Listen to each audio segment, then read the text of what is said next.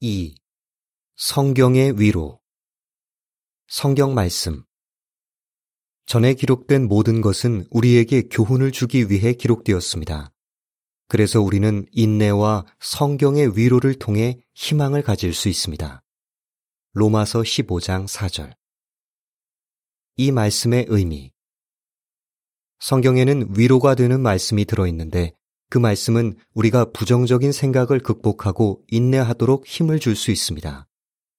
또한 성경은 머지않아 감정적인 고통이 완전히 사라질 것이라는 희망도 줍니다. 우리에게 주는 유익. 누구나 때때로 고통스러운 감정을 느낍니다. 하지만 우울증이나 불안증과 싸우는 사람들은 매일 쉴 새 없이 고통스러운 감정에 시달릴지 모릅니다. 그럴 때 성경이 어떻게 도움이 될 수 있습니까?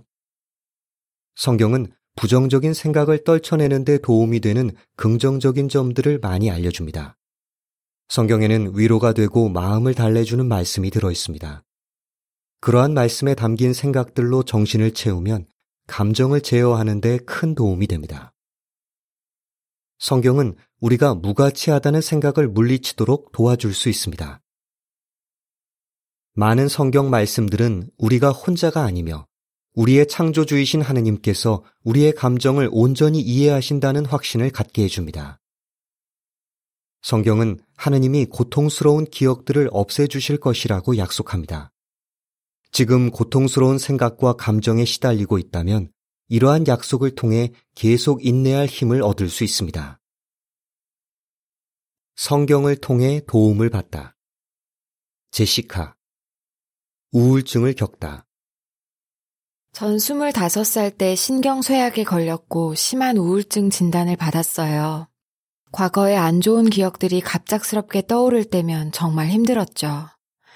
의사들은 제가 과거에 겪은 충격적인 일들 때문에 부정적인 생각에 빠지는 일이 반복되면서 우울증이 생겼다고 설명해 주었어요. 저는 약을 복용하는 것에 더해 부정적인 생각에 빠지는 경향을 인지하고 바로잡는 치료를 받아야 했어요. 성경이 주는 유익. 우울증이 가장 심했을 때는 공황 발작, 극도의 불안감, 불면증을 겪었어요. 밤에는 온갖 불안한 생각들이 떠올라서 숨이 막힐 것 같은 때도 많았죠. 하지만 시편 94편 19절에서 알려주는 것처럼 하느님은 우리가 불안한 생각에 휩싸일 때에 우리를 위로하고 달래주실 수 있습니다. 그래서 저는 성경과 격려적인 성구를 적은 수첩을 침대 가까이에 놓아두었습니다. 잠들 수 없을 때는 몇몇 성구를 읽곤 했는데 그러면 그 말씀에 담긴 하느님의 생각을 통해 위로를 받을 수 있었죠. 성경은 우리가 하느님에 대해 아는 것과는 다른 생각이 들 때 그런 생각을 물리치라고 권합니다. 과거에는 제가 사랑받을 자격이 없는 무가치하고 쓸모없는 사람이라고 믿었어요.